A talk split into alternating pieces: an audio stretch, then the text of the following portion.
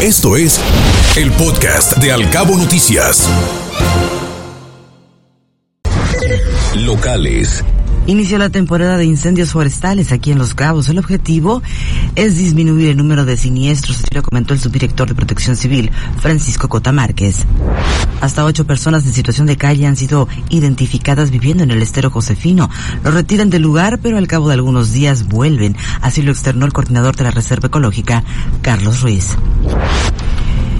y semiparalizados están prácticamente los servicios públicos y las oficinas en La Paz por la demanda de los burócratas. Esperan que hoy el gobierno estatal atienda la demanda del incremento del 10% al salario y bonos.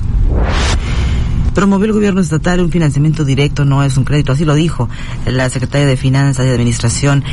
Dice que fue por 200 millones de pesos y es para el pago directo a proveedores y contratistas no alcanzarán los tiempos para armonizar la reforma sobre restricciones para deudores. La ley 3 de 3 no podrá aplicarse para el próximo proceso, se dejará pendiente para la siguiente legislatura. Así lo dijo el diputado José María Aviles. Escuche Al Cabo Noticias de 7 a 9 de la mañana con la información más importante de los cabos, México y el mundo por Cabo Mil Radio 96.3. Siempre contigo.